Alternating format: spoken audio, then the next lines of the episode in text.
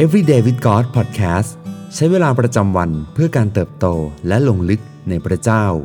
ประจำวันจันทร์ที่ 22 พฤศจิกายน 2021 ในซีรีส์รากและผลของชีวิต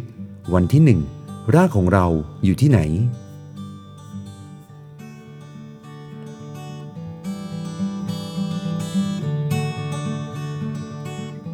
ลองคิดถึงผลไม้หรือต้นไม้ต้นโปรดของเรา ลองคิดดูว่ามันเติบโตได้อย่างไร และอะไรทำให้มันเติบโตได้อย่างแข็งแรง ในกาลาเทียบทที่ 5 ข้อที่ 1 เพื่อเสรีภาพนั่นเอง พระคริสต์จึงได้ทรงให้เราเป็นไทย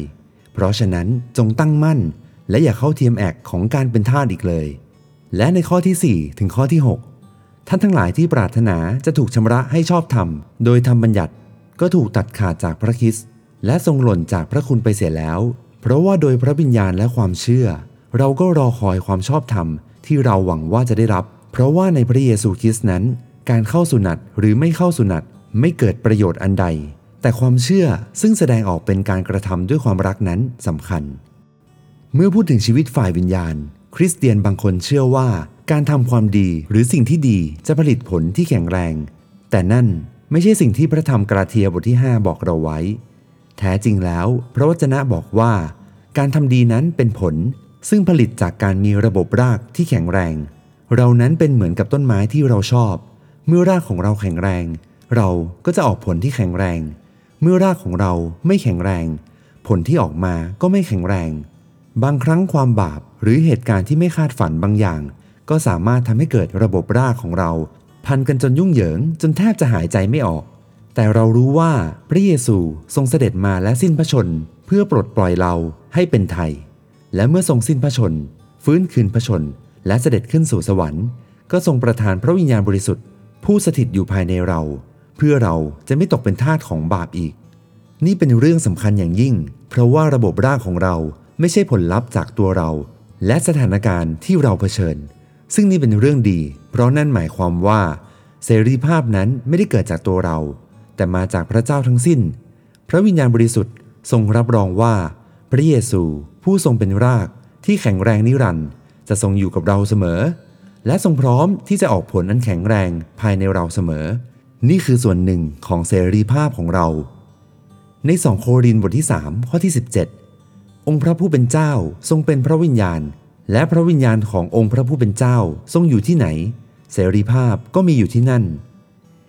ในสดุดีบทที่ 46 ข้อที่ 1 พระเจ้าทรงเป็นที่ลี้ภัย และเป็นกำลังของเรา เป็นความช่วยเหลือที่พร้อมอยู่ในยามยากลำบาก พระคริสต์ทรงอยู่ภายในเราแต่ละคน ทรงเป็นผู้ช่วยในยามที่เราต้องการ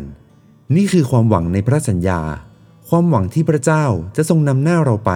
และต่อสู้แทนเรา แต่ท่าทีในใจของเราก็สำคัญมากเช่นกัน ในหลายวันต่อจากนี้ เราจะได้เรียนรู้ผ่านแนวทางที่ปฏิบัติได้จริง เพื่อจะอยังรากของเราให้ลึกลง ผ่านการจดจ่อที่ความสัมพันธ์ของเรากับพระองค์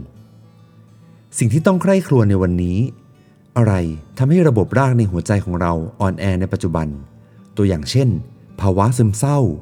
ความวิตกกังวล ปัญหาครอบครัว หรือความปรารถนาที่จะเป็นส่วนหนึ่ง หรือได้รับการยอมรับจากผู้อื่น ให้เราอธิษฐานด้วยกัน พระเจ้าที่รัก เราขอบคุณที่วันนี้ สิ่งที่เกิดขึ้นกับเราไม่ได้กำหนดชีวิตของเรา เราขอบคุณที่ไม่ว่าอย่างไร พระเจ้าทรงเป็นรากอันมั่นคง เป็นศิลาอันแข็งแกร่ง เป็นเสรีภาพ เป็นหลักยึดที่ไม่เคยสั่นคลอนในชีวิตของเรา วันนี้สิ่งที่เราแบกไว้อยู่ในใจ ความรู้สึกที่กำลังบั่นทอนหัวใจของเรา สิ่งต่างๆ ที่ทำให้รากของเราอ่อนแอลง เราฝากไว้กับพระองค์ เราขอเชื่อและวางใจว่า สิ่งเหล่านี้ไม่สามารถมีใช้ได้ เหนือพระเจ้า ผู้เป็นรากอันมั่นคงของชีวิตเรา อธิษฐานในพระนามพระเยซู เอเมน